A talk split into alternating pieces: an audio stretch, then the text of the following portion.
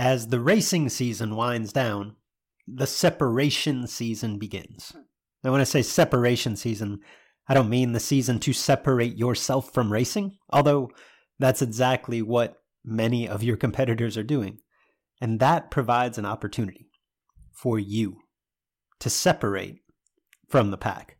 Within This Is Bracket Racing Elite, we focus on growth year-round, but the gains, they're small, they're incremental during race season for two reasons.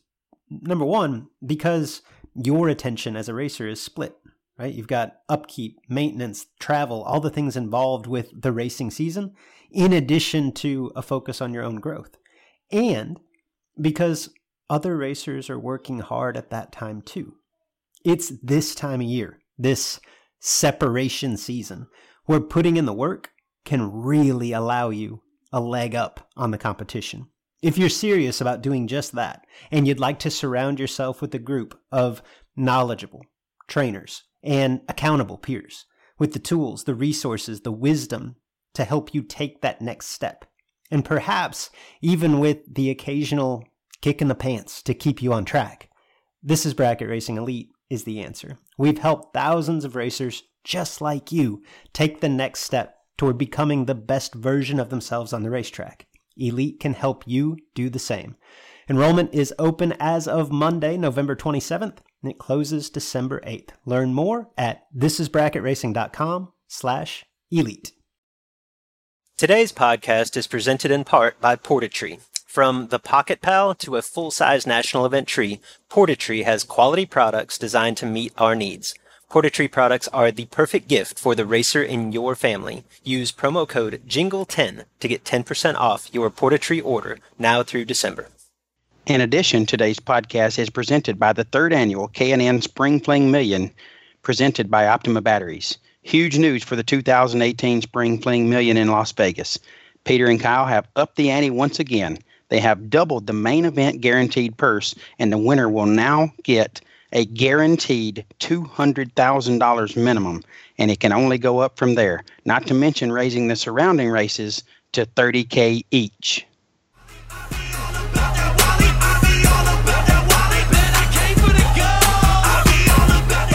Welcome to the Sportsman Drag Racing Podcast with Luke and Jed. Introducing your hosts, the multi-time world champion Cool Hand Luke Bogacki and the golden voice of drag racing, Big Jed Jared Pennington. Hello, everyone, and welcome to the Sportsman Drag Racing Podcast with Luke and Jed. I'm Big Jed Jared Pennington. He's Cool Hand Luke Bogacki. Thank you for finding us wherever you find your podcast and allowing us to be a small part of your day. The Sportsman Drag Racing Podcast will be a weekly review of what's happening or what has happened in sportsman racing. Luke and I will be talking about all of the hottest topics, drivers, and events in racing today. Big Jed, happy anniversary. Hey, Luke. Man, happy anniversary to you as well. Who would have believed it? Not many. We have, this is officially episode 53 of the Sportsman Drag Racing Podcast. I look back, it was the last weekend of November 2016 when we released our first episode. I actually released a 3-episode series, and we've been at it every week since. So they said that we would never last, Big Jed. Well, they didn't know what they were talking about. This show is just too darn good. It really was a surprise to me that we made it a year as well, Luke, and that we got it done every week. But thanks to our listeners for giving us a reason to keep doing it every Tuesday or Wednesday or whenever we could fit it in. It's been a lot of fun, and it's come a long way. Yeah, no doubt. When you see the number of listeners and racers that are downloading and listening to the Sportsman Drag Racing Podcast each week, and obviously as we've talked in the past, we're lucky enough to get feedback from a lot of you on a personal level, whether that's face-to-face or via email or via text. Yeah. And with all of that going on, it feels like you guys want more, and it feels like something that needs to be done every week. So we've been able to keep up with our end of the bargain. It's been a lot of fun. Yeah, it's been cool. My favorite part is the more experienced racers and the less experienced smart device owners that always ask me, "Hey, how do I listen to that radio show you and Luke do?" And I try to start explaining it to them, and sometimes they get it, sometimes they don't, but it's still been fun trying to explain it. We talked about this off the air, Jed, last week when we got done recording episode 52. Said, you know, for a nice look back and maybe a little bit of perspective, we should go back and listen to episode 000. I don't know if you did that. I was actually traveling over the weekend. I sold my Corvette and delivered it to its new owners, met them in Little Rock. So I had some time on the road. And I thought, you know, I'll listen to episode 000, which is obviously the first time that I've heard it in over 11 months. Man, let me just say to those of you that have been with us from the beginning, my hat's off to you, because I listened to that and thought, good Lord, there is no, not that the content was awful. Like, I don't know. And this may be more of an indictment on us in the show than it is praise. But like, I don't know that our content or our approach has changed a whole lot. Like, I could see us saying a lot of the same things that we said a year ago today. But like the actual production value of the show, like that was back before we hired RJ. And I was putting this together myself, and I admittedly had zero idea what I was doing. And I listened to episode 000 through a headset. And at that time, like, I got one of the settings wrong, and like, you were in my left ear, and I was in my right ear. And my volume was like way, way higher than yours. So while you're talking, I could literally hear me breathing. It was awful. Like, to anybody that listened to that and wanted to listen to another show, you guys are awesome. I mean, yes. Thank you guys very much. I didn't go back and listen, Luke, but I didn't figure I was going to have to. I thought you'd explain it really well. You didn't miss anything, Big Jed. Like I say, on a personal level, like a lot of the things that we talked about, I don't know that our outlook has changed a ton, but I'm interested because we hadn't talked about this, but a year later, Jed, what is the one thing that you know now that you didn't realize prior to recording this podcast every week for the last year? Yeah, I wish I could narrow it down to one thing, Luke, but I really don't think I can. I do know now that we can just come in here and talk racing and the things that are happening within our sport, and every thought doesn't have to be scripted. You can just kind of go off the seat of your pants and give your thoughts without having, you know, I thought in first few shows it had to be perfectly written. And I know you spent a bunch of time in that area as well, but that obviously is not the case. I know that people listen and they hear what we're saying, which is, again, a surprise to me, but I do hear a lot of feedback from people about things we say on the show. So I know they're not just passing the time, they're listening intently. So that's pretty cool. And I know our listeners appreciate the show and they look forward to hearing it every week. We've seen cases where we are not on time or as close to time as we want to be. And we hear, hey man, where's the show? You know, it's noon on Wednesday and we haven't gotten it. So that's cool to think people appreciate what we're doing. And I also know it ain't easy fitting the show into my schedule every week. We have maintained our commitment of doing it every week for a calendar year. And that ain't easy. I know it hasn't been easy for you. Heck, you've done it from Utah and Las Vegas and everywhere else across the country, but it's been some challenges that I didn't anticipate, but man, it's been really, really cool. Been a blast doing it. Yeah, I agree. It's funny when you look back, like I remember when we had Willie Burnett on with us, and I meant to pull up all the log of episodes so I could tell everybody, check out Willie on episode 13. I don't remember what episode it was. Sorry. But I'm pretty sure this didn't make the cut. I think we were talking off air, but Willie got done and he was like, man, I was so nervous. Like, how do you guys do that every week? And I remember one of us telling him, you know, when we first started, we were really freaked out too. And we got to the point where we were really scripting things out and we probably had 6 hours invested in a 50-minute show. You know, it's kind of ridiculous when you step back and look at it, but you just wanted to make sure that all of the T's were crossed and all the I's were dotted. And what we told Willie was like, you get through half a dozen episodes and you just don't much care anymore.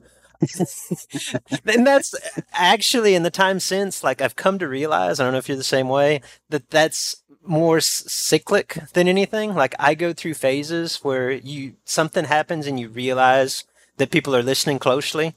So it makes you worry a little bit more and really try to choose your words wisely. And then I go through phases where I'm like, whatever, like, just tell them what you're thinking, you know what I mean? But I think for the most part, the show comes across better when it's just two guys BSing back and forth without a set agenda, or certainly not as scripted out as we tried to make it in the beginning. Yeah, I think so. And what I've learned, another thing, that if we do say something wrong or don't get our point across like we intended, you always got next week just to clear it right up. So it's all good. Yeah. And our experience is, for the most part, someone will bring that to your attention. So you'll know that you need to say something about it the following week. Yes, they will. Which we appreciate, by the way. We've got a little bit different show on tap today, as you might imagine. It's a good time of year for the anniversary issue, or that anniversary episode, I should say, in that we don't have a whole lot of breaking news. We are just getting started into what, for most people across the country, is the off season. We've kind of wrapped up 2017 for the most part. Yeah. We've got some topical episodes coming up where we'll try to tackle some of the big issues facing our sport going forward. But for this week, we're not going to focus on any current events. Like, we are basically just going to have a look back at the last year of the Sportsman Drag Racing podcast. So this week's Who's Hot takes a little bit different tone, but since we do it every week, we are going to start things off with the Siebert Performance Who's Hot once again. He's on fire! It's time for Who's Hot in Sportsman Drag Racing. Siebert Performance Who's Hot. Who's Hot is presented by our friends at Siebert Performance. Do you need machine work?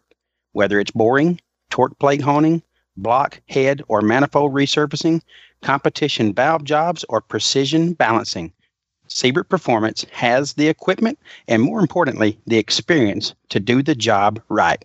Follow them on Facebook at Siebert Performance. So, Luke, you mentioned that it's going to take a little different turn. This is our most populated Siebert Performance Who's Hot in the history of the show. This is we had all the Williams last week. Yeah, we keep expanding this. Crowd. Yeah, this was just one person a week. Last week, we got it out to three. This week, every one of you listening, y'all are Who's Hot. This is our chance to, we touched on it in the open, but to say thank you for your support of the show, and in particular, those of you that took time to go through the poll and talk about your favorite moments of the podcast over the course of the last year, especially those of you that are religious listeners, you know, that are with us every week. Thank you, guys. Thank you for your support. Thank you for your feedback. And, thank you for enjoying what we're doing. So this week's show is all about you. Jed, we put out the poll. Mark put together a little poll for us. I'm kind of going over some of our favorite moments, again, from the first year of the podcast. Some of the results were a little bit surprising to me, and I think it's great feedback. Likewise. It probably gives us a little bit better direction for Season 2 of the Sportsman Drag Racing podcast. But the favorite segment was one that was no shock to me. No, it was no shock at all. Obviously, that's a part of the show that I dearly love, and it looks like our listeners were in the same boat as you and I and probably most everybody else. But the big interview got the win there with almost half the vote out of all the choices. 47.2% of our listeners voted the big interview as their favorite segment. Yeah, I think the bottom line there, Jed, is you can only listen to Luke and Jed Gasbag for so long before you got to get somebody else involved, right? You know, I didn't take that message until you just said it, but now it makes all the sense in the world. It really does. With that in mind, we've got some slightly different plans and structure for the show going forward. We're going to have guests on just about every episode. A lot of them will be our typical interview based. At times we'll have like a topical show where our guest won't necessarily be an interview as much as just kind of an open forum between you, Jed, myself, and a guest that is obviously well-versed and experienced in the topic that we're going to discuss. So I think those will be a lot of fun going forward. The second place was The Final Thought, got 24% of the votes. I'll take that as a little bit of a pat on the back. That was pretty cool. And then we had Racing Answers, got a few votes, our What's Up segment, and, of course, Race Results, like 14% of the vote. But again, like you said, the overwhelming majority, favorite part of the show was the big interview. Yeah, and Mark put some notes in talking about when he is speaking to the racers and all the racers that he speaks to. They said they absolutely love the interview, and in some ways they feel like it allows racers from all different backgrounds, levels, and skill levels to relate to other racers out there, because I think we all have the same challenges. And it is interesting to see the, you know, that it's tough for the Clay Millicans and the Dan Fletchers and the Peter Biondos and the Troy Williams. So we all have the same challenges out there. So that was good notes by Mark. I thought it was very relative to the subject. And the interview has been something that I think we've had some home run guests with, so it's easy to see how that wins. Yeah, I mean, when you actually sit back and think about it, Jed, when would you or I or any of our listeners, for that matter, have the opportunity to sit down for 30 minutes with Dan Fletcher, with Eric Anders, with Kyle Seipel, with Jeff Verde, you know what I mean, on down the list? So I agree. Like it's been fun for us. So I would imagine that just translates on to the winners. Another one that was no shock. We asked the listeners, what was our most awkward moment of the first year of the Sportsman Drag Racing podcast? And that one was a no-brainer. Yeah, it was. That did get over half the vote. 50.8% of the voters voted your interview, which it was actually both. Correct. It was actually both of us, but I ain't sure I said much and nothing, if anything, and I ain't sure you got to say a whole lot. But it was the Luke's interview with Bird and David Bird Jones and Kai Kelly in episode 6. That was again. I know what the listener heard. I actually did go back and listen to that because I thought there was no way Luke's going to be able to. You were still doing the editing at this time. And there's no way Luke's going to be able to fix this. This is not going to go well. I think that's the show that made me realize, hey, we got to hire this. I think it is. And you turned that into something people could at least listen to. Maybe not follow very well, but at least listen to without, being maybe offended or whatever. But you did a great job with that. I wish at some point we could get the whole one out there, but it's probably not necessary. But over 50% of the listeners that voted felt like that was the most awkward moment, and I couldn't agree more. It's funny because I hadn't thought about this until you mentioned it. I think Mark had posed that as Luke's interview with Bird and Kai Kelly, and we were both on the line for that. But I remember thinking as we gone through it now, say a little bit different background and life experience on our part, like, I'll leave the names out of this, but like I've been at the bar with some guests, some friends of the show that will remain nameless.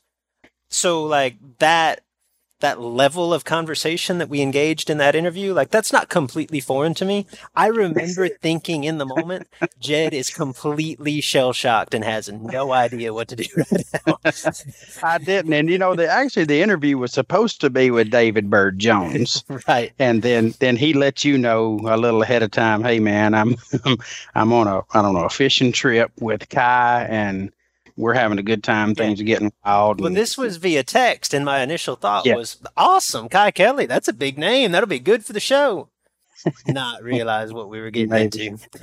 Maybe not. It was a good time. You did a heck of a job with it. It was awkward, but if they could have heard the whole thing, that would have maybe not gotten another vote for any other thing on the list. It might have just been 100%. That interview. So great job by you, but it was still awkward. I guess this shouldn't be a surprise because he's such a likable character, but we asked you listeners, what was your favorite interview? What was the best interview that we did in season 1 of the Sportsman Drag Racing podcast? And we got some obvious votes for Rodney Fincham, which that wasn't really even an interview. That was just a chance for Hot Rod to come on and tell his story. And we were laughing so hard that we couldn't really banter back and forth. He got 27% of the vote. Dan Fletcher got 22% of the vote. Bill Bader, Erica Enders, Tammy Eggleston all got some votes as well. But the winner in dominating fashion, I guess sort of a landslide, was our buddy Clay Millican. Yeah, Luke, he got 39.7% of the vote, which shows that it was kind of spread out among several people, which all were very deserving of the best interview. But, Clay was my personal choice for best interview, and not that I thought he was just any better than anybody else. I just couldn't get past the fact that he reached out to you after his first NHRA victory and said, I want to come on the podcast and talk. And we were like, WT, whatever, it's like Clay Millican just asked us if he could come on our little old podcast. So I thought that was really cool. And obviously he's a very engaging guy, and you know, he's once you listen to him talk, you can tell he's just one of us. So that was awesome. So I'm glad the listeners picked Clay, just because I enjoyed it as well. But again, everybody on that list were awesome interviews. Yeah, no, Clay is fun to talk to at any time, and especially to be able to use our platform to tell that story. That's first NHRA national event win on Father's Day, a year removed from losing his son. Like, obviously, yeah, that struck a chord with all of us. And we will actually, in homage to that interview, we're going to take you guys back in time to episode 33. So we're talking, 5 months ago, and we're going to replay that interview for you, and let you guys that may have missed it, or if you did hear it 5 months ago, like, it's worth hearing again. We're going to replay that interview with Clay Millican right after we touch base on this week's show's presenting sponsors.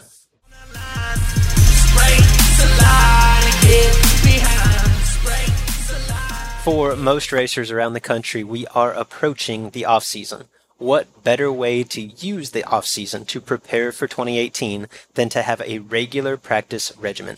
Port-A-Tree products make great gifts for racers. If you are assembling that wish list this holiday season, make sure to put Port-A-Tree on it. From full-size trees to the practice tree that we personally use and recommend, the Eliminator Next Gen Touchscreen Practice Tree, Port-A-Tree has all of the practice equipment that you'll need. For more information, call Port-A-Tree 1-800-541-7613. And remember, mention promo code JINGLE10 to get 10% off all orders through the month of December. All right, let's talk about the third annual K&N Spring Fling Million presented by Optima Batteries. This event's going to break new ground in the world of huge guaranteed payout bracket races. Peter Biondo and Kyle Seipel are the promoters. They've entered into new territory with doubled guaranteed winners payout. Now, it was $100,000 guaranteed. Now it is $200,000 guaranteed, with $1,000 round money on Friday and best losing packages valued at least $1,000. Kyle was asked about this move, and his statement is that Peter and I always ask for racer feedback, and the only thing we've heard to make our Vegas event even more exciting to travel to and attend was to raise the guaranteed money we pay out. So Kyle explained that whether you're coming to race for the 30Ks, the Spring Fling Million, or both, it's going to be more exciting and more fun than ever. And we made the purse bump without increasing the entry fee for the $1 Million Friday, and only increasing the Wednesday, Thursday, and Saturday entry fee by $16.60 each day. The 2018 Spring Fling Million will prove to have the biggest guaranteed purses of the year. All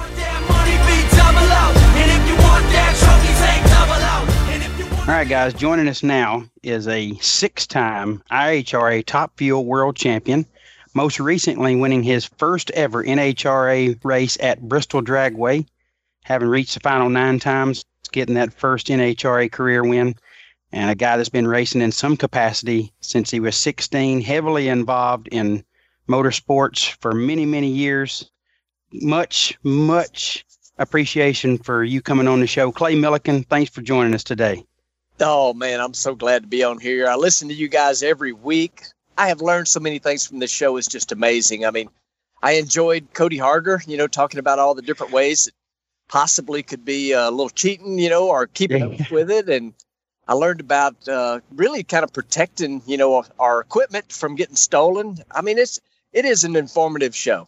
It really is. Well, we appreciate that, Clay. You know, Jed, Clay told us off the air that he listens every week, and I thought, whatever. Like, I think he listens. It does sound like he listens. That's which is really, really awesome. It's great to hear that people that's reached the level that you've reached in our sport still care about your sportsman roots, Clay.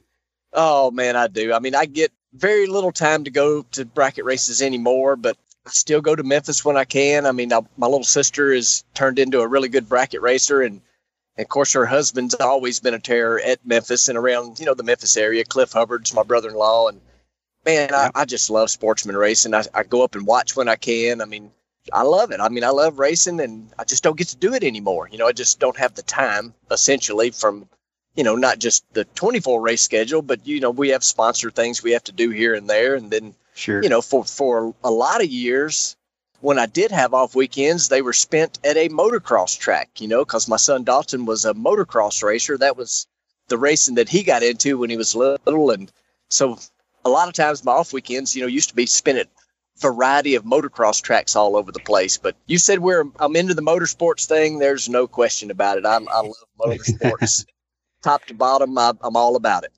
That's awesome. I prefaced this early in the show, Clay, but I think most of our listeners realize that before your Top Fuel career took off, you came from sportsman roots.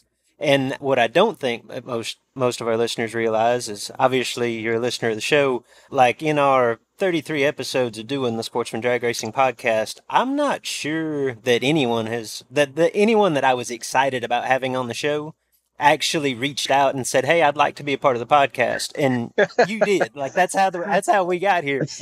And well, who am I to say no? I don't want Clay Millican on the show. You know what I mean? Well, I would love to read your text, but I don't think that's suitable for the airways. It was kind of surreal. I think you were 2 days removed from winning Bristol, so I know that your phone's ringing off the hook, everything's going nuts, and you're thinking about reaching out to us. So it was a cool moment for me. So how about that? Well, I truly love the show. I mean, y'all do a great job. It's entertaining. It's fun, and you know, and I am so into this all-state race. I cannot wait for that. Mm-hmm. I am home that weekend. Oh, awesome. Oh, man. I will be there for that. And I'm going to throw this lobby out there right now. I think Lee Hubbard should be the woman's representative for the state of Tennessee.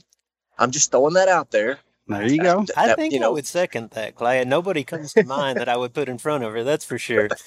Especially at that track, right? You know, especially at that track. That, you know, that's where she's at. You know, she's there every time the gates open. She's there racing, and I mean, I tell you what, you know, y'all come up with that idea, and Britt has just took off and run with it. I mean, what is it up to now? Like 37 states, I think's what it is. Something like that, 33 states, whatever. Yeah, 32. It is. Yeah, I mean, it's going to be amazing. A special day. Yeah, it's going to be a neat weekend down there in Memphis for sure. It really is. And while we're talking about that weekend, and I know we've got listeners that'll be coming from all over to go to that race.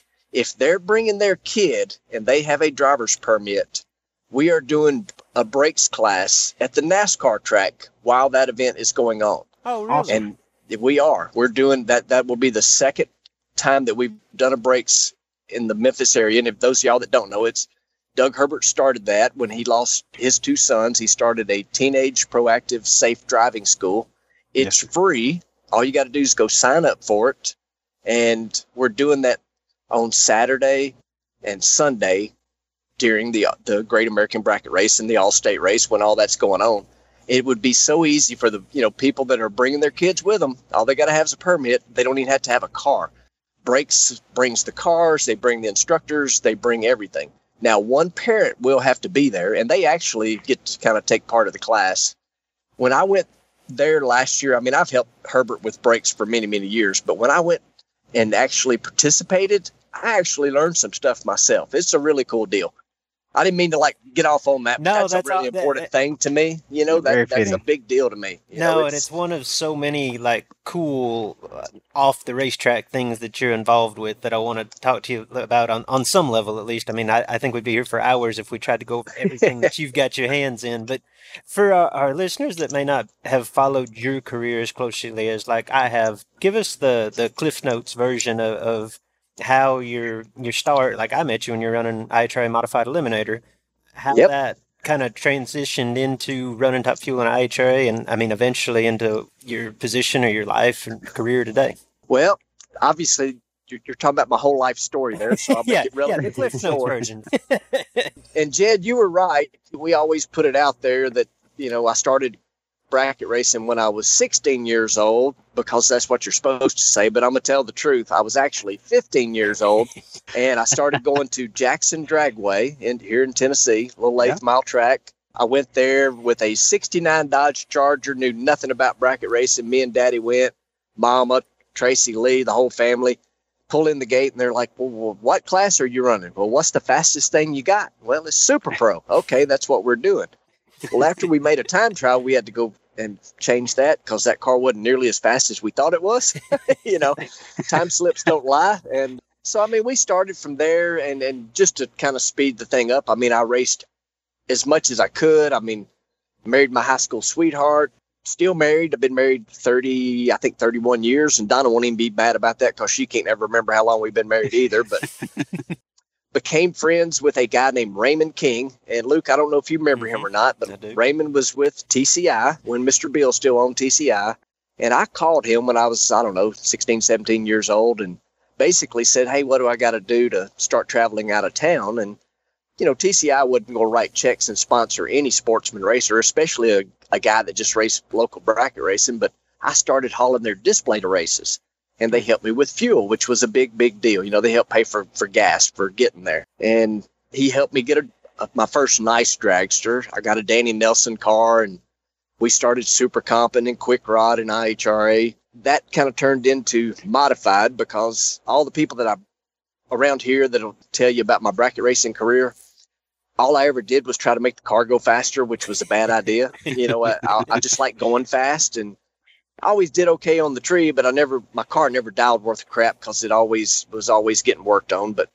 And back then, by the way, I'm gonna get on this. There was no spot dropping going on. You know, you just tried to, you know, I think, Luke, you know, you teach that. I've actually kind of snuck in on some of your classes when you've been out at Memphis before. And I get the idea, but I'm not a spot dropper. But if you watch me drive the top fuel car, you will notice me wiggling down at the finish line. That's usually because I'm trying to look over and see where I'm at.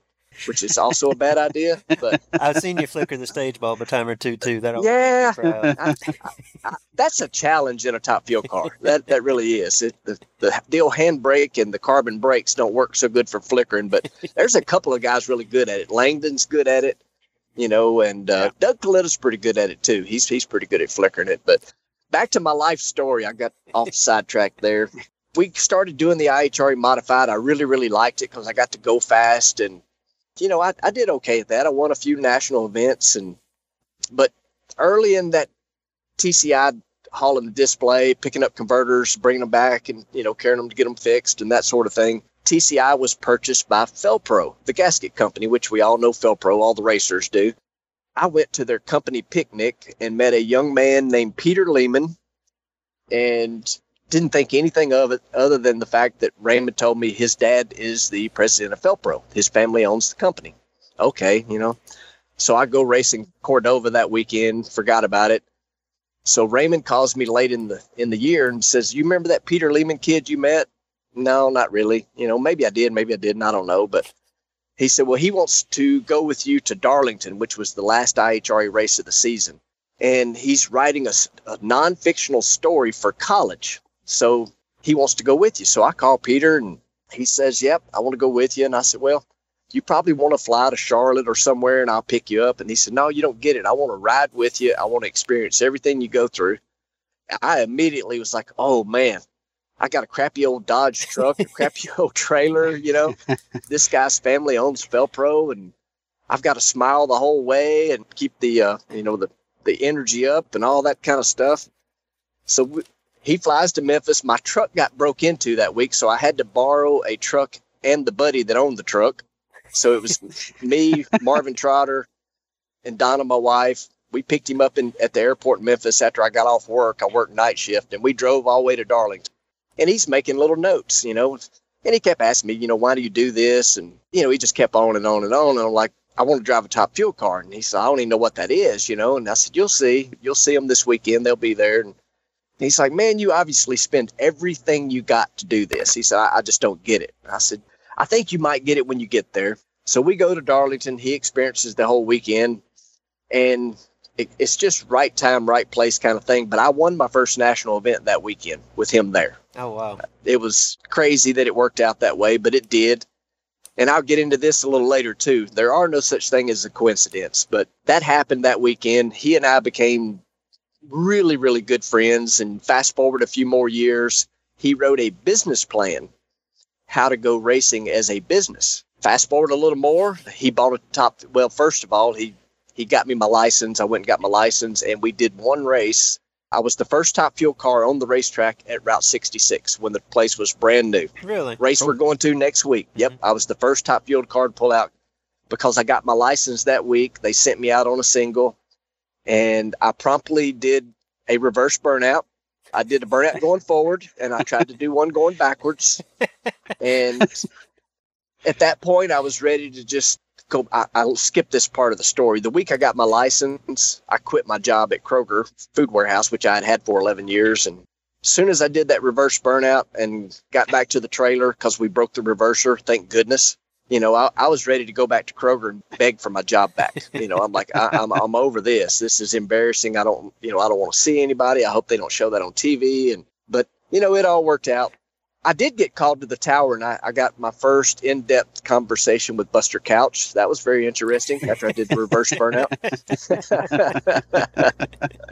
I'm sure Buster put it to you gently. Yes. He had a way with words. I will say that. That's for sure. I can promise you this. My foot never did anything with that throttle pedal except when I was in forward gear. That's for sure. That is for sure. But Peter and I didn't immediately go racing. I mean, like I say, he wrote this business plan, and he kind of followed that. And a couple years later, listen to me like I got money. He bought all of Tommy Johnson's top fuel equipment, and we went racing. And, you know, it was unbelievable thing. You know, I mean, we got Mike Klober as crew chief. Our very first year, we won a top fuel race. I beat Shirley Muldowney in Grand Bend, Ontario, Canada.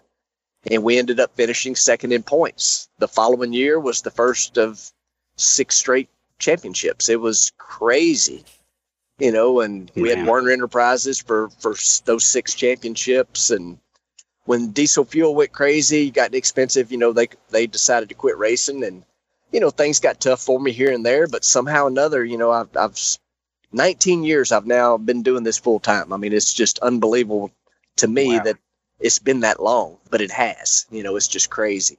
That is. So there's my life story. I tried to shorten it up much as I could there. Over the course of, I guess, basically about the last 2 decades, you said 19 years. I guess, like you said, you've gone from IHRA sportsman racer to IHRA top fuel competitor to 6-time IHRA world champion into NHRA through some tough times where you were probably not out of top fuel, but on the fringe, on the periphery. Oh, just hanging on with my fingernails, you know, into, for sure. A variety of television shows, back into racing. Now here you are, like a serious force on the NHRA tour with what I have to assume is maybe notwithstanding that original team with Klober and when you guys were just dominating IHRA, but overall probably the best team of your career. I can tell just listening to your story, like, I'm a big believer in networking and forming real positive relationships with people. I know you are too. I would assume that over the course of this, you know, and obviously we're talking about 20 years in half an hour here, but right. I would assume that racing paved the way for a lot of these other endeavors, you know, television, what have you, all the things that you're involved in. Have the connections and relationships formed through TV and that other stuff open doors for you in racing as well? Like, does it work both ways? Television certainly come about because of racing. No question about that. I did the majority of those shows. I mean, I always, Luke, and you know this as well as anybody, you always hope that turns into connections that turn into sponsor dollars. But I looked at doing the television shows as a way that people would recognize my face without being in a Werner fire suit or a Parts Plus uniform. It has been good that way. You know, I can't honestly tell you that other than some recognition that maybe you have when you go into, you know, a meeting somewhere and they're like, hey, weren't you on, you know, Pink's All Out or something? I can't say that it's ever really turned into sponsor dollars, but recognition wise, those shows were huge for me, you know, because it does make people recognize you in some other form. They may not even know I raced top fuel car, but they remember me from doing, you know, Drag Race High, where I worked with the high school kids on those shows. And they are a lot of fun. They're a lot of work, but man, they're a lot of fun. I can only imagine. And I know your resume on the television side, you mentioned Pink's All Out, you mentioned Drag Race High, Blow It Up, And you hosted the IHRA Nitro Jam series at one time as well, didn't you? Yes, I did. I sure did. And I was actually racing during all of those shows. I may not have been, you know, hitting all 24 NHRA events, but I was still racing. You know, and I even did a show on MTV2. It was only on for one season, but yep, did a show on MTV2 that was very successful. And I know we're, you know, not going to talk for an hour, but it was actually the third highest. We're not going to limit. Well, I mean, I just think this is just a, you know, kind of a crazy story. But so this show was the third highest rated show they had, in-house show. And so we asked them, well, what beat us? You know, what was better than our show? And they said, well, second place was Bellator cage fighting. I'm like, okay, I get that. You know, that's a pretty popular deal. You know, all the UFC stuff, they had Bellator cage fighting. I'm like, well, what beat Bellator cage fighting? Lingerie football. So, you know, I was like, okay. You got to go to that. Yeah, it's a tough battle. Yeah. You know, so I'm like, okay, I finished third. You know, I guess I just got to take that. But that show only lasted 1 year, but all of them are a lot of fun. They really, really are. Like I say, it's a lot of time consuming stuff, but you know, anything, I always looked at those not for any other reason than just recognition, so that maybe somewhere somebody, you know, might recognize me when we're looking for the sponsors. And that's a part of what I do, you know, basically every day. It's a hard business, you know. I mean, we're competing against huge, huge organizations, and but we're hanging in there with them right now. That's for sure. I'm so proud. You're right that this group we got together right now is pretty dang special. You know, it does compare to me to the Werner team we had and the group we had when the team was still based here in Tennessee. It's a family. It really is. All these kids are just awesome that work on this thing. When you go into the sponsorship meetings, like I would assume that a big feather in your cap has to be your social media following. And like, I want to just pick your brain on that a little bit. You've got like 128,000 Twitter followers. Like, that's unheard of. And I know compared to LeBron James or somebody like that, like, you're not that big a deal, but in the world of NHRA drag racing, like, I don't know that anybody has that type of following. Plus, like, I don't know if our listeners, or a lot of our listeners, are into Twitter or follow Clay, but like, it's a very engaging follow. I'm curious, like, how did you cultivate that? And obviously you put an emphasis on it earlier than most. I did. And I will tell you right off the get-go, I had a Twitter coach. Really? And she's probably going to kill me for saying that, but it's a lady that races Super Comp. She don't race all the time. A lady named Tina Stull. I don't know if you know Tina. Yeah. Tina is a Twitter wizard, and she literally held my hand and she just helped me. She's like, if people talk about racing, follow them. You know, so if you look at my Twitter, you know, a lot of people that have big followings, you know, like LeBron James, he probably doesn't follow 99,000 people. I do. If people were talking about racing, I followed them. Mm-hmm. You know, it was, and she helped me with that a lot. She really did. She's good at it. She actually has some very large clients that she works with. For me, she just did it because she wanted to help me. She could see that when Twitter was kind of first getting going, that I was really working hard at it. You know, I was putting a lot of stuff on there, and she just kind of coached me along. And you know, I've got to give her credit for it. And my Twitter has just continued to grow, and I have fun with it. And no, I got to be truthful. That, like the things that you're doing with the gift package giveaways and things like that, like that's pretty cool, you know, pretty innovative. I have to give credit to Donna for that. Me and Donna, we drive to probably half the races. If you drew a circle 12 hours around Memphis, we're going to drive to those races. You know, we'll drive as far west as Topeka and far east as Charlotte. And I won't drive to Englishtown and Epping. The traffic gets a little crazy up there. Y'all have driven up there. You know how that is. But so we get bored. Y'all spend plenty of time driving to races. You know how it is. And so Donna come up with the idea. Oh, yeah. She come up with the idea, you know, we should hide stuff, you know, and not really hide it, but leave it places, tell people where it's at. And just see who comes and gets it, you know? And so I have been shocked at how many people look at that. And I really laugh at so we're going to Bristol. Let's just use Bristol for an example. You start reading some of the comments. They're like, swing through Connecticut on your way, you know, or come to South Dakota and drop one off. You know, it's like, oh, I don't think we're going to do that. Yeah, but I don't know if we'll make that one. But it's just fun. It does break up our trip, and and she reads comments while I'm driving, and or if she's driving, and you know, we just have fun with it, and it you know, I guess it does kind of really engage the fans, and they're entertaining me as much as I hope I'm entertaining them by doing that, you know, because we enjoy reading what people say and who finds it. And I mean, it's fun. It is really fun. We very much engage with the social media. That's for sure. So now we're getting to the roots of why you listen to the Sportsman Drag Racing podcast. You're bored to death out there driving 12 or so hours on the road. I got to be truthful. Donna doesn't listen, so that means that I'm not listening while I'm driving on the road. Oh, okay.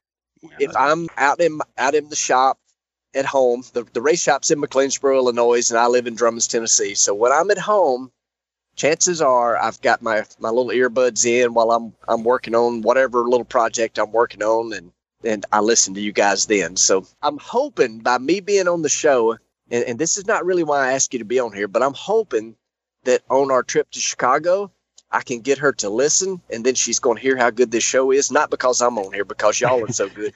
Then she'll let me start listening every week while we're driving. Well, we appreciate you trying to get us another listener, Clay. Clay, you've made your name, obviously, in IHRA Top Fuel with the many, many wins and championships. And compare those days of dominance, you know, kind of like where you were a big fish in a small pond with today as a competitive team on NHRA tour. You know, is it reverse theory, smaller fish in the ocean? But compare your times in both of those sanctioning bodies. People ask me all the time, you know, how come you win so much over there? And, you know, until a few weeks ago, you've never won here. And, you know, the majority of that, to be honest with you, was we were sponsored to race in the IHRA. And I loved my time in the IHRA. I love the people in the IHRA, and I loved all the winning and the championships. But I truly believe had we had the opportunity to race NHRA full time during that time frame, we would have won races. I point this out a lot here recently, especially, you know, after Bristol, that I'm a horrible statistician on what I've done, but I think it was 2004. We went to 10 NHRA races while racing the IHRA series.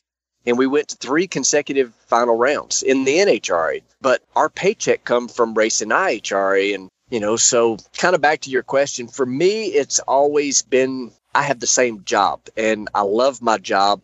And whether I'm racing IHRA, NHRA, or at Cordova doing the World Series of Drag Racing, I'm a happy man if I get to put the helmet on and drive a Top Fuel car. I just love everything about it. I love the acceleration. I love how fast they go. I love going fast. And should it have taken 19 years to win an NHRA event? Heck no, because sooner or later, you would think you would have a day where 4 cars in a row smoke the tires against you or something. You know, you would think something would happen to where you would have won one, and then just kept stacking up runner-ups here and there. And, you know, it just took forever to do it. But for me, it's the same. You know, back in the IHRA days, you know, we were definitely very well sponsored. And there were some other teams. A lot of people, you know, say, well, that was IHRA. It didn't matter. But if you look back in those days, you know, you had Paul Romine that was sponsored by CarQuest. Bruce Litton had Lucas Oil. Doug Herbert had a Snap-on car there. I mean, there were some good cars there. And it wasn't easy. And, you know, and the tracks wasn't always the easiest to get down either. But move back to the NHRA side. Now you're racing what I call it. I'm racing against factory teams. These guys they're building their own cars. They're building their own cylinder heads. They're pretty much doing everything. It's like racing factories. And I'm going to steal this line from David Grubnick, my crew chief, Grubby. People are your most valuable asset. And right now we have got great people. And so we're able to take a small team that's run out of Doug Stringer's backyard and compete with those guys. I mean, here I am back to that statistician thing. I know we had back-to-back number 1 qualifiers this year, you know, so we've been able to run at the top of the page. We qualified number 1 last year at the U.S. Nationals, and you get 5 qualifying runs there. That's hard to go out there and beat those factory teams doing that. Yeah. And we've had the home run hits. We just hadn't been able to fill the bases up, so to speak, and finish it up, you know. But Grubby has really started concentrating on race day. You know, he's like, I've just got to make this thing go down the racetrack. And if we get outrun, we get beat on a hole shot, whatever happens, but at least we gave ourselves a chance. And I think that's kind of what you're starting to see here the last few weeks. And I'm so excited, so ready to just keep going. I mean, we just finished 4 straight weeks, but I'm excited to go to Chicago. We tested on Monday at Norwalk. Not a luxury that our team gets because it costs the same amount of money whether you're testing or racing, but we were able to take part in a Goodyear tire test, and that helps. So, yes, I love my job. It shows. That's obvious to all of us, Clay. Obviously, the years and I don't know if frustration is the right word, but like it obviously all came together just a few weeks ago in Bristol. And I know that it was a special day for you on so many levels. It was a special day for a lot of us, and we were all watching. Like, I think I speak for most of the listeners of the quote-unquote Sportsman Drag Racing Podcast. We were rooting for you, man. Yes. We all know that you have been trying to get that win for years and years and been close so many times. And we all know that in the cruelest of blows, like you lost your son Dalton last summer in a highway accident. We can only imagine what you and your family have dealt with since. Like, I don't mean to try to wrap that up into one weekend and like, oh no, no, matters, but that to get that elusive win and to have it come on Father's Day. I know you've answered these questions 100 times over the past couple of weeks, but can you put some of those emotions into words for us? Oh, absolutely. I mean, I answered this on a text to over 400 people. Without a doubt, that was Dalton's Father's Day gift to me. To kind of start off Sunday, and I have told this a little bit, but I'm going to tell the story again, and probably will for the rest of my life if you want to know the truth. Bristol does a really good job with the whole Father's Day thing, and I didn't want to like participate in it. To me, Father's Day was pretty much... I made 2 phone calls Sunday morning. One was to my daddy, and the other was to my sisters. And I started getting texts, and everybody means well. And when they listen to this, I hope I don't hurt their feelings, but I didn't want to see texts that said Happy Father's Day. Now, I love my oldest son. I did talk to him. So really I called 3 people, Kale, my oldest son, but the rest of the people, you know, it's like, I don't want to talk about Father's Day. It was not ever, and it never will be exactly the same for me. Mm-hmm. But Bristol, you know, they take the fathers and you do driver intro, and then you get in the back of the pickup truck and they take you down in front of the grandstands and all that. I did driver intro because I just feel like you're supposed to. And I just walked away and did not do the pickup truck ride. You know, I just went right to my car. I'm like, all right, it's a normal race day. It's not Father's Day. And I treated it that way. And I made it just fine through first and second round, treating it as a normal race day. When we're rolling up to race Steve Torrence in the semifinals, Bristol was packed. It was a lot of people, and we were going really slow towing the car, and I'm sitting in the back of our Suburban, and a guy tapped on the window, and we let the window down, and he shook my hand, and he said, I got something to give you. And he hands me a little kid's motocross chest protector, and those of y'all don't know motocross, kids will wear them, keep dirt clods and stuff from hurting when they get hit. And he said, your son signed this for my son. And Dalton said this was his first ever autograph. And he hands this thing to me, and I look at it, and sure enough, it is Dalton's signature, and it's hashtag 25. And immediately, you know, I like welled up, and I didn't start crying, but it was right there. You know how you get that feeling, you know, it's like, man. My next thought was, why would somebody hand me this when I'm fixing to go up here and race Steve Torrence, who's been, you know, killing everybody? So I rolled on around the corner. I just took that thing and I set it in the back of the Suburban. And by the time I got around the corner, I was like, you know what, just get your stuff together here, you know, and just go out here and have fun. And I literally, from that moment I got around the corner, I seen Stevie. I like Stevie a lot. He already had his helmet on. I went over and told him safe race, and got in the car, and I'm like, shoot, I get to go drive top fuel car. It's exactly what, you know, Dalton would want me to be doing. And beat Stevie. And I already kind of knew this, and people are going to be like, whatever. But before we race Stevie, I'm like, man, this is going to be my day. And cool. Beat Stevie, got ready to race Leah. I had like no care in the world. It was like, man, I'm in the final round. Okay, cool. You've done this over 50 times, you know, and you've drove this car thousands of times. It's it's just going to be your day. And there's a couple things like, you know, I looked up at the scoreboard when I crossed the finish line, that benefit of 1,000 foot, you know, you can see if you won. So I knew I won and hopped out of the car and turned around, started jumping up and down, which I hadn't saw the television, but I did see somebody posted on Facebook, you know, showed that. And Jack Beckman comes and jumps the fence. So I'm like, this guy just got beat by 4 thousandths. You know, what's he coming to see me for, you know? And he's like, take your helmet off. Give me your helmet. Hurry up. Take your stuff off. So I do. I listen to him, hand him all my stuff. And he's like, get a few breaths. You have no idea how big this is. I was like, okay, you know, whatever, you know? And I'm still thinking, wow, Jack's over here, like, taking my helmet and checking on me. And he just lost by 4,000. Go around the corner there, and I see Caps. Oh, I might mention that I done made that corner a total of 7 times that weekend. And when it come time to make the corner, they had to push me backwards because I couldn't even get the car around the corner. They had to push me back because I couldn't. I don't know, for whatever reason, I suddenly couldn't steer the car around the corner. But Ron Caps is doing his interview, and he gives me a hug, and he said, like, the stage is yours, buddy. And, you know, without getting into the whole interview thing, I had, for years, all these things that I had in my mind I was going to say or do or whatever. I mean, like, I had just a plan of what I wanted to say and do. And all of that went out the window. You know, y'all probably might have saw it. You know, obviously, I got pretty emotional about it. But that was my Father's Day present from Dalton. And basically, you know, he was just letting me know that it's okay to smile on Father's Day. You know, it really... Yeah.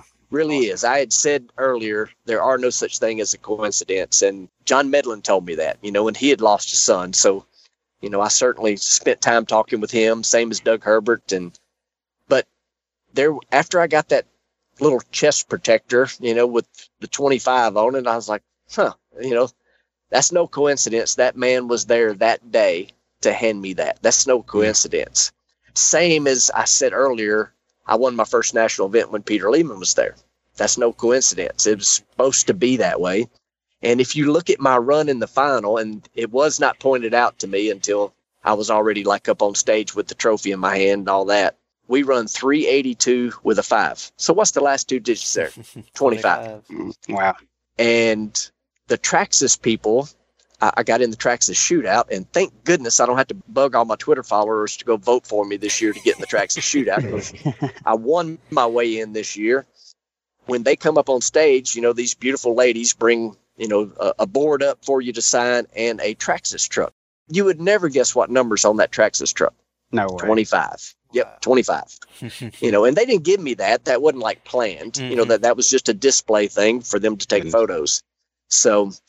It was the worst thing that has ever happened to me and Donna and Kale, you know, and my family. Those kind of things are there, you know, to let you know everything's okay. And people might think I'm crazy for saying that, but I believe that 100%. You know, it's so, some little signs every now and then, like, everything's good. Your words are touching and motivational, Clay. And that interview after post-race at Bristol, like you said, you thought about that for 15 years and it all kind of went out the window. Man, you couldn't have scripted that any better. That moment, I think it was Jason Kenny I was keeping up on Twitter because we were out of the house, you know, live. And he had said something like, the actual race isn't the reason that I watch racing. Those 15 minutes of footage post-race with Clay, that's the reason I love racing. And I couldn't, after watching it, I couldn't agree more. That was unbelievable, man. Not what I intended to do. I mean, it was just what came out. You know, it was just there. You know, it was just there. I mean, it was definitely an emotional thing, you know, with everything that people didn't know leading up to that. I don't know. It was meant to be. Mm-hmm. It was 100% meant to be. I'm proud it happened. That's for sure. All right, Clay, you aren't the only one that was emotional during the interview, Clay. It was. That's for sure. I think this may be the only time in NHRA history that everybody, probably including your opponent, was rooting for you. So it was very genuine, and it was awesome to watch. It was a great day, that's for sure. One I'll never forget. Clay, let's lighten things up a little bit. We always try to finish out these interviews with a little bit of fun, a little bit of rapid fire. So yeah, I know you've listened to a few before, but these are quick questions meant for fairly quick answers. So you ready? Hold your feet to the fire a little. You've been all around the world doing this. Is there one you can single out? Favorite racetrack? Bristol, Tennessee. It was easy, huh? Great answer. Clay, what's a favorite song on your playlist right now? Limp Bizkit, Rolling. Really? Awesome. Nice. That's not one I'd have put you on. That's good stuff. This is one that I think Jed asked me back in episode 000, and I thought it was a good one. I don't think I've repeated it since, but sunrise or sunset? Oh, definitely sunset. I am not a morning person, none whatsoever. 11 o'clock first round's rough on me. Clay, what is your favorite hobby outside of racing? Favorite hobby outside of racing, now that we're not motocrossing anymore, I have become a golfer, believe it or not. I love playing golf now that we don't motocross. Love golfing.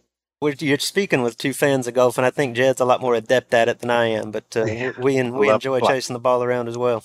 Last one, and this is going back in time to, 20 years ago, but back in the sportsman days, I don't know if feared is the right word, but the opponent that you just couldn't seem to get past. Oh, that's an easy one, too. And it still stands to this day for a lot of people. Anthony Bertozzi. I had a feeling that's where that was going. I think if you ran modified in that time period, you didn't like running Anthony. No. We were talking about all of my runner-ups. My first national event runner-up was to Anthony at Norwalk. He's a bad dude. He's still to this day a bad dude. Oh, yeah. No question. Cool, Clay, man, thank you for taking some time out of your schedule for us on the Sportsman Drag Racing Podcast. It was an honor to have you on, man. Hope to do it again someday soon. And best of luck to you in Chicago and all along the tour the rest of 2017. I appreciate it. And I think I'll see you there, right, Luke? I will be there. We will see you there. Fantastic. Thank you guys so much for letting me be on the show. I truly do enjoy it. You guys do a great job. Thank you. We appreciate your time, Clay. You want to make it in a song to do the Justin Lamb. Win a bunch of races and you do it with the fam. You do the Kevin Brandon, lay the smack across the land. All right, so we got to hear that interview again with Clay Millican. Really, really cool. Great to go back in time, get to hear that again. Obviously, he won Best Interview for a reason. Now you know why. So, we move on to the next poll, and that was the most commanding Who's Hot performance. We asked our listeners about that, Luke. Yeah, and this one was predictable. It's not even remotely close. But, did we vote anybody else as a two-time Who's Hot winner? Actually, I believe Troy Williams would have got – he would have got a second one, yeah. In a roundabout way we did with Troy. Yeah. Brad Plourd was hot from mid-August till current moment, almost nonstop.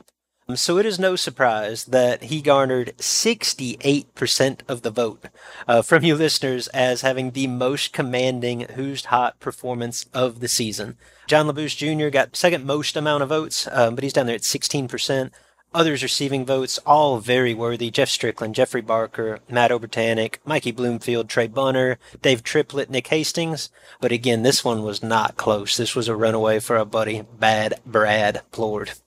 Yeah, it was a blowout for Bad Brad, and I think a lot of things contributed to that. And him winning on the stages that he won on and doing what he did this year in a small tire car, just old back half Nova or a 200-mile-per-hour buggy, it just, I don't know, it probably just reached our audience the best. And Brad obviously was in the middle of the biggest events of the year doing well. So that all helped, and great job by him. Congratulations, Bad Brad, for being voted the most commanding Who's Hot performance. That was cool to see. Yeah, I know we've alluded to this so many times on the show that I don't want to completely repeat myself, but what Brad accomplished in the variety of machines, in the variety of classes, the different skill sets necessary to do what he's done over the course of the last 3 months is unbelievable. So very, very deserving, and like I say, very predictable that that he would take home the most commanding Who's Hot performance of 2017. And our last topic on the poll, Big Jed, this was the best story. The story that I think that our readers had the most fun with, and this went a lot of different ways. This was close at the top. We had a few votes for Jared Bargo, which I loved the faceplant story, hopping over the wall to help his buddy. I laughed. I've listened to that one again since and laughed just as hard. Yeah. We got a few votes for my recap of the Spring Fling Million. I got several votes for Peter Biondo's launch in reverse, which if you missed that, go back to that Most Embarrassing Moments episode. I think it was like episode 9. That was good stuff. But the two that kind of ran away were, again, predictable. If you have heard every episode of the show, these are two of the more memorable moments. Rodney Fincham's Hufflepuffin story, which was awesome. We might ought to just replay both of these because that was good. But in this contest, Jed, it came up just short to the story that I had to prompt you to tell on the air.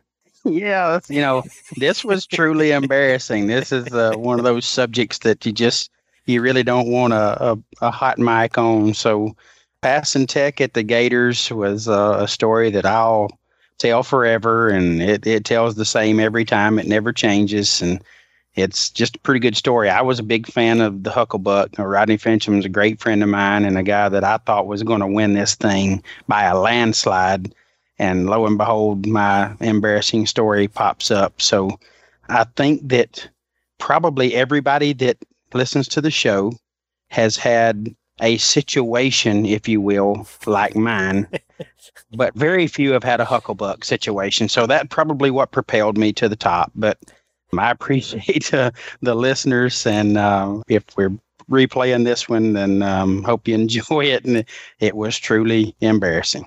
Yeah, I want to talk this up, but I can't do it any justice. We're just going to play it. I'm going to let you guys listen to it. We're going back to episode 11. This would be February of 2017 when Jed unveiled his most embarrassing moment at the racetrack.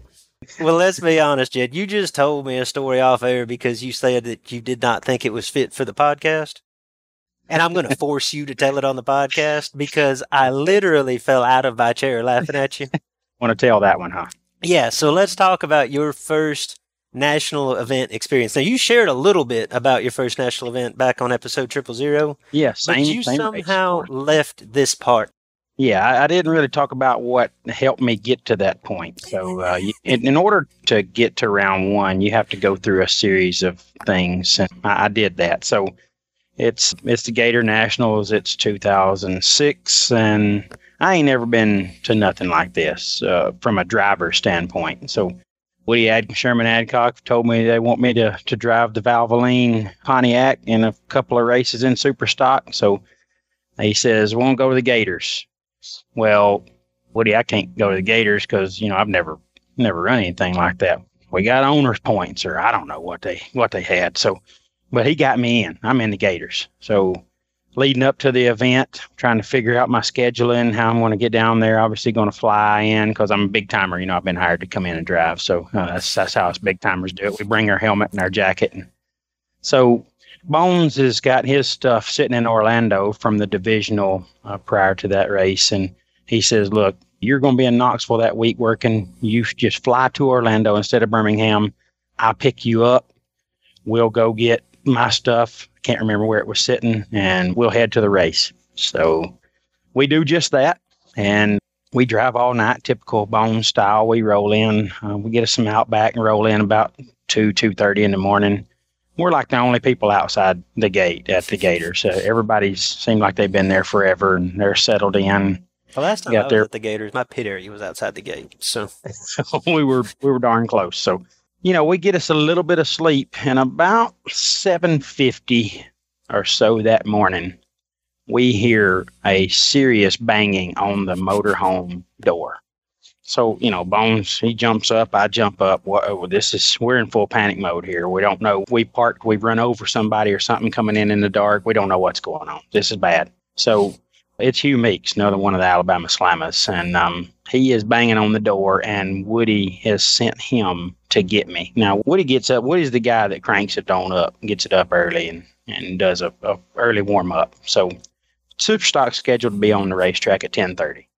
It's 7:50, and this is not, hey, man, we're going to need you up here in a little bit. This is full panic mode.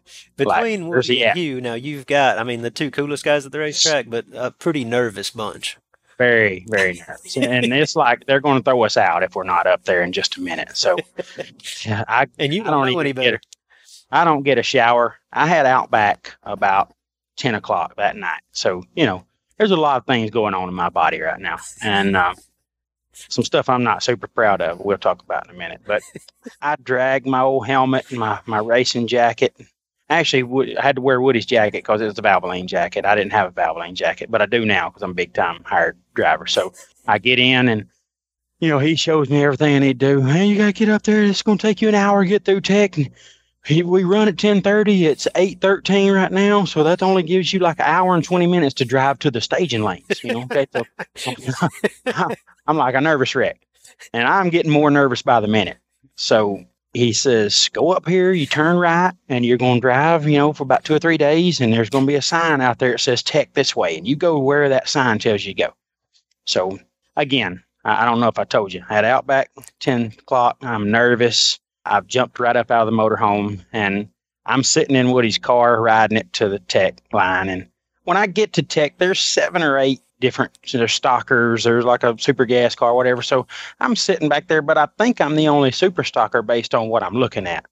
So apparently I wasn't going to have to wait as long as I thought, but I didn't know that at the time. So I'm like 8 cars deep, and there's things happening in my stomach right now that I hope never happens again. And we all do it. Okay. Let's just say I've got a gas bubble, and, might and be a it little is, bit of nerves. You know, it's your first natural event. Oh, it's bubble guts. It's straight up bubble guts. And I'm nervous. So it's creating pain. So, you know, the only natural thing to do, and it's how we're built. So it ain't like I'm, you know, dirty guy. I go on and do it. I do what I got to do. And it let out as foul a smell as I have ever smelled in my life. It was making noise, so to speak, before I was through doing it. Okay. It was peeling the paint off the car. It was the awfulest thing I've ever done in my life. And again, hope to never do it again. Haven't duplicated it to this point. Well, as that's all happening in my body, an elderly gentleman, I guess he was in charge of Superstock. I don't know why it happened. Still don't know why. Steps out from in front of the line and points at me, the very last guy in line, and waves me to the front. You know, I've just gotten a free pass to the front of the line that I do not want. And this is one of those times when you were lucky, but I didn't want to be lucky right now. But I still haven't really been through a tech thing, so maybe he don't look in the car. Like I said, I think you could launch a space shuttle out of Woody's Superstocker. It had more lights and switches and gadgets in it, and I'm like, this car can't be legal, so maybe they just kick me out and I get to go watch the rest of the weekend. I don't know, but I fire up and drive to the front. Now, keep in mind that something that foul it's got really some real staying power. It's just going to hang around there for a little while. This one ain't leaving anytime soon. This one's going to hang out with me for a while. So I roll up to the front of the line. I jump out as fast as I can and close the door. And my elderly guy there, really nice gentleman, says, where's Woody? I said, well, sir, he's back at the truck, and he's brought me in to drive this weekend, he and Sherman, and I'm a rookie here. I don't really know what to do. He said, well, young man, there ain't nothing to this. He said, you pop that hood and that deck lid, and he said, we'll get this done real quick. So I was like, okay, that sounds real good. So I open the door as fast as I can and pop everything as fast as I can and close it as fast as I can. And as I'm walking back to the front of the car, just kind of stand there with him, he passes me, and he's grabbing the door handle. And I'm not, I wanted to say, sir, please don't do that. If you've got to open that for me to pass tech, just please tell me now, and we'll call this whole thing off. My flight leaves in a couple of days. So he grabs a hold of that door and opens it and starts to stick his head in the car, Luke. And he was a really nice guy, so I'm not going to judge him by this moment, but he said one word. He said, damn, and shut the door as hard as he could. And I was speechless for once in my life. I couldn't say anything. I couldn't say a word to him. And he said, he wrote like a weight on a little white sticker, and he put it on my window. And he said, here, take this, this, and this, and go here, here, and here, and you're done. I said, that's it, sir? He said, son, that's it. You're done. Head on out. So I showed everything. And when I got back in the car, you know, it ain't much, not much time's passed. When I got back in the car, I mean, I obviously knew why he said what he said. So I muscled up and jumped in there and rode back to my pit. And so I've been gone 4 minutes total. I'm at the Gators and I'm late for tech, according to Woody. I've been gone 4 minutes total. When I get back, Woody meets me at the car and calls me things that I wouldn't let a grown man call me, but I'm a little nervous, so I'm just taking it. And I'm, you know, the dip spit, it's flying in my face. I'm dipping with him at this point. He's trying to spit it all out in the middle of it, but he ain't getting it all. I'm eating some of it. And he says, what in the are you doing? I told you, you stupid, go to tech and we're going to miss our run. Woody, I've been. I've got all that. No way. There ain't no way in hell you've got to tech and got back here this fast. I said, Woody, there's a white sticker. He just put a sticker and handed me all this paper, and he put my weight, and he said, you're good. And he said, how did you do that? I said, stick your head in that driver's seat right there, and you'll figure it out real quick.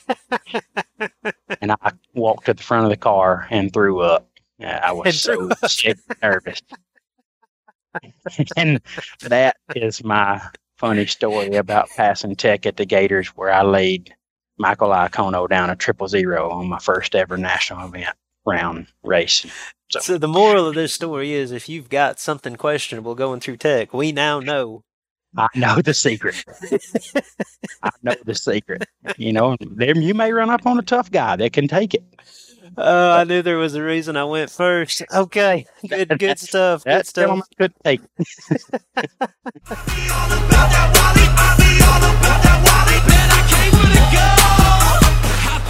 All right, guys, that wraps up 1 year of the Sportsman Drag Racing Podcast. I want to say thanks to all the sponsors: Racing RVs, This Is Bracket Racing, Siebert Performance, Alliance Racewear, Buyer Jewelers, Racer Swag, BTE, APD, and Flow Fast. You guys have been a huge part of putting the show together, and we thank you for that. I want to say thanks to every guest that we've had over the 1 year period, Luke. It's been a star-studded group, and we've had a lot of wonderful guests on the show, and we're thankful for each and every one of those.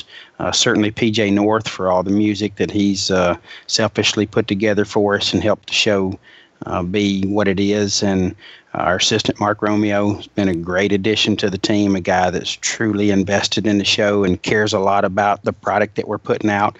Thank you, Mark. Mark's another good friend of mine, a good foot brake, a great foot brake racer, so I'm glad to have him involved. RJ Basilio doing the editing. That it was really a challenge for you to try to fit in your schedule and all that, and RJ is just amazing. Puts the show together really, really well. Thank you, RJ, for everything you do.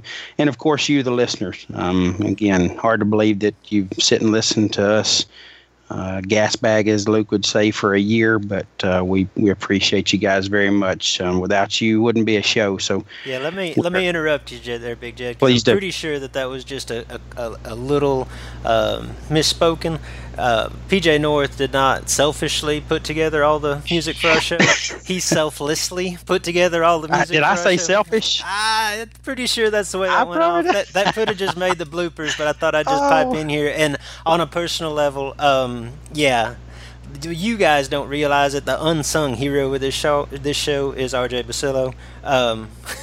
He is, I call him a lyrical genius, and he makes this listenable. If that's a word. Yeah, it is now. And I apologize. PJ didn't do it selfishly. It was selflessly. So I just messed my words up there. But that's nothing new for you guys. You know, so I'm filling the blooper reel every week. But And Luke, this is not in the notes, but I definitely want to say thanks to you. This has been your idea, your vision, and you put it all together, and for some reason asked me to come along the ride with you. Really ain't sure why you did that. Still don't know, but I'm glad you did. I appreciate you bringing me along, and I've had a blast working with you this year. And although I felt like I know you pretty well and we were pretty close, I think I've gotten to know you just a little bit better, and it's been a lot of fun. And as you guys know, we do the show every week. We have done it every week. We haven't missed one in the calendar year, just like we promised you, or not in the calendar year, but in a 52-week span, just like we promised you. And we've delivered, and we appreciate you coming in and tuning us in every week. It's been awesome, and we definitely hope you stay tuned. The show is getting some changes for year number 2, and Luke and Mark and me just a little bit are working on that to make it as best we can for you, and looking forward to seeing those changes take place, and we think you, the listener, are going to enjoy it as well. Yeah, do us a favor, subscribe to the podcast if you haven't already. You can do that on whatever form of media you are accessing us now. We're on Apple Podcast, Google Play, and on Stitcher. Tell your friends about the Sportsman Drag Racing Podcast. That's the easiest way for us to grow within the racing community and get your track involved. We would love to be broadcast over the PA during downtime, parking time, things like that. Let us hear from you. Get involved in the Sportsman Drag Racing Podcast. You can contact us through our Sportsman Drag Racing Podcast Facebook page. You can touch base with us on Twitter. I'm at Luke Bogacki. The big guy is at JP11X. And Jed, I did not plan on getting all sappy here, but thank you as well. This has been a lot of fun going back over the last year or so. Like you said, getting to know each other even a little bit better. And you give me way too much credit on this deal. I would not attempt to do this without you, and really appreciate you being on here with us, big guy. It's been my pleasure, my friend. Look forward to another, whatever time we got, year, 10 years, whatever it is. I'm looking forward to the ride. So thank you, listeners. We appreciate you helping us make it to a year, and we look forward to many more. Absolutely. We'll see you guys next week. Banging on the door, bump, bump, bump until I get it in. Attitude like I am already winning it. Foot breaking in anything. By the ball before a 10, I'm rolling in the cutty switch. Today's podcast is presented in part by Port-A-Tree. I use Port-A-Tree products personally. That was not good. Today's podcast is presented in part by Port-A-Tree. I use Port-A-Tree products personally to help me become the best racer that I can be. From the Pocket Pal to a full-size national event tree, Port-A-Tree has quality products designed to meet our needs. Port-A-Tree products are the perfect gift for the racer in your family. Use promo code JINGLE10 to receive a 10% discount on all orders through December. In addition, today's podcast is brought to you by the K&N Spring Fling Million. Huge news for the 2018 Spring Fling Million in Las Vegas. Peter and Kyle have upped the ante once again. They have doubled the main event guaranteed purse.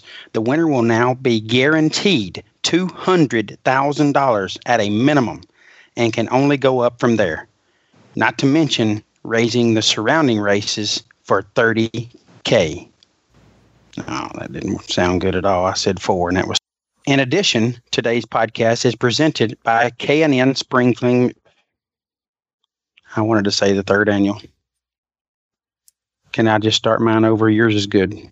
Enrollment in This Is Bracket Racing Elite is now open. You've heard me discuss, or at least reference, This Is Bracket Racing Elite. It is the premier offering of our website, thisisbracketracing.com. Elite is a membership community designed specifically to help you get from where you are today as a racer to who you want to be as a racer. Led by knowledgeable professionals, Justin Lamb and myself are longtime instructors, and we bring in a host of guests, racers that you know, racers that you respect. Led by knowledgeable instructors and surrounded by supportive peers that are ultimately striving for the same goal in their own unique way. The truth is, at each event, there are 100+ entries. There's one winner. At the end of each season, there's one champion. That feeling, not so much the money, not so much the trophy, that feeling of achievement, that sense of accomplishment, that tip of the cap from your peers. That's why we do this.